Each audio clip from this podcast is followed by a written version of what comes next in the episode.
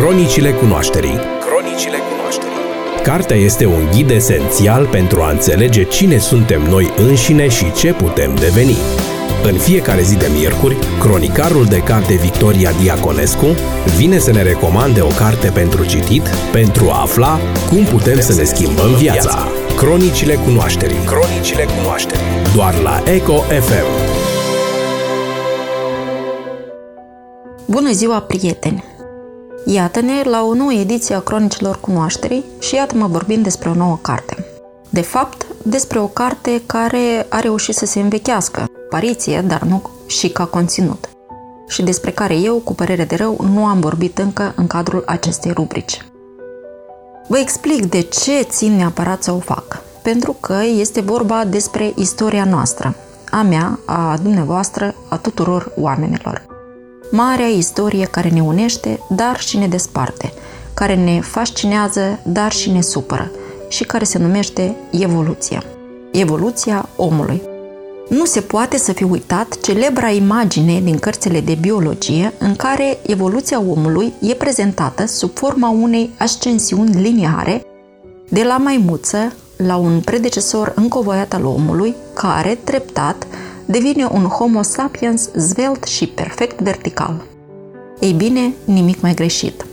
Adevărul este că istoria speciei umane este atât de întortocheată și ramificată, încât cu foarte mare dificultate te poți orienta în desișul de informații, fie sub formă de cărți, fie de articole, care apar tot mai insistent.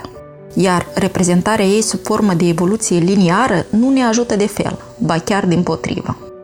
Din fericire, avem un cercetător autohton care s-a ocupat de această temă și care, în 2018, a publicat o carte ce ne aduce multă lumină în acest sens. Mă refer la cartea Mozaicul uman, evoluția omului și originea raselor, scrisă de Dorian Furtună. Cartea se adresează unui cititor interesat și perseverent, dar cel ce își va asuma lectura ei atentă va fi răsplătit cu înțelegerea destul de detaliată a subiectului, în măsura în care poate fi acesta sintetizat la momentul actual. Și ce este mai important și merită menționat, ea nu doar că rămâne încă actuală, ci devine din ce în ce mai actuală.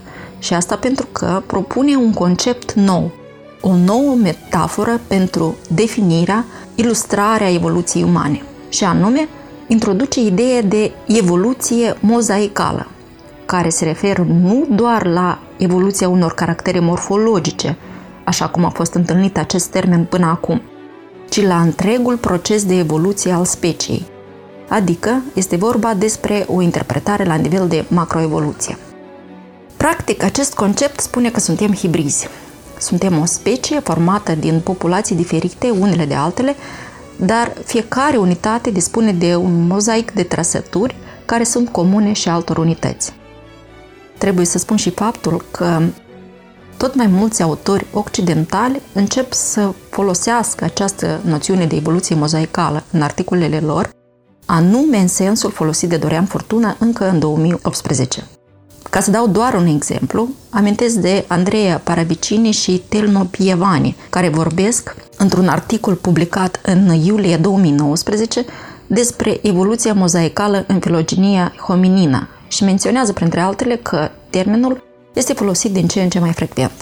Iată de ce spuneam că Mozaicul uman devine o carte din ce în ce mai actuală, iar autorul ei, Dorian Furtună, nu mă tem să conchid, a înțeles și anticipat trendul științific în acest domeniu.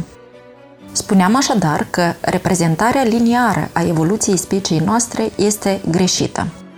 Dorian Furtună ne arată că moștenirea noastră genetică dezvăluie urmele pe care le-au lăsat neandertalienii, denisovanii, dar și sapienșii mai arhaici din migrațiile mai vechi în afara Africii în genomul nostru. Așadar, înțelegem că reprezentarea arborelui nostru genealogic doar ca o ascensiune de la Australopiteci, la Homo habilis, apoi la Homo ergaster, Homo erectus și așa mai departe până la Homo sapiens este învechită, deoarece este incompletă. Noi suntem mai mult decât o specie care s-a transformat liniar. Noi suntem un conglomerat de caractere și trăsături, moștenite de la speciile de până la sapienși, dar și de la cele care au trăit pe pământ alături de ei, odată cu ei. Bineînțeles, detaliile acestei conviețuiri și a comerțului cu gene, aferent, sunt departe de a fi elucidate pe deplin. Viitorul promite încă multe surprize în această poveste și așa halucinantă. Dar chiar dacă mozaicul uman se poate complica, el nu poate fi nici de cum anulat. Noțiunea este o revelație pentru acest domeniu și e aproape sigur, ținând cont de ceea ce deja se cunoaște, că va rămâne în picioare. Este cercetat de asemenea cu multă scrupulozitate, dar mai ales asumat și responsabil, subiectul raselor umane. Subiect atât de sensibil, mai ales în lumina noilor evenimente. Mă refer, desigur, la mișcarea Black Lives Matter. Autorul are însă o motivație convingătoare pentru a-l cerceta. El spune: e mai bine ca publicul larg să audă despre rase de la savanți decât de la rasiști. Tabuizarea subiectului, transformarea lui în fruct interzis, va suscita interesul maselor largi, iar profitorii din rândul politicienilor populiști sau ultranaționaliști îl vor oferi într-o interpretare eronată și dăunătoare socială. Astfel, el dedică ultimele 3 părți ale cărții originii raselor umane, diversității etnorasiale și încercării de a demonta mitul omogenității rasiale. Aspectul moral al discuției despre rase va rămâne încă mult timp controversat. Omenirea, deși are o istorie atât de lungă, demonstrează că este încă un copil care nu știe cum să se apere de propriile sale frici, alegând de obicei să se ascundă de ele în loc să le înfrunte rațional.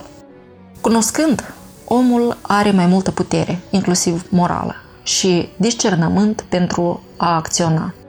De aceea, vă invit să cunoașteți și vă doresc numai bine. Pe curând!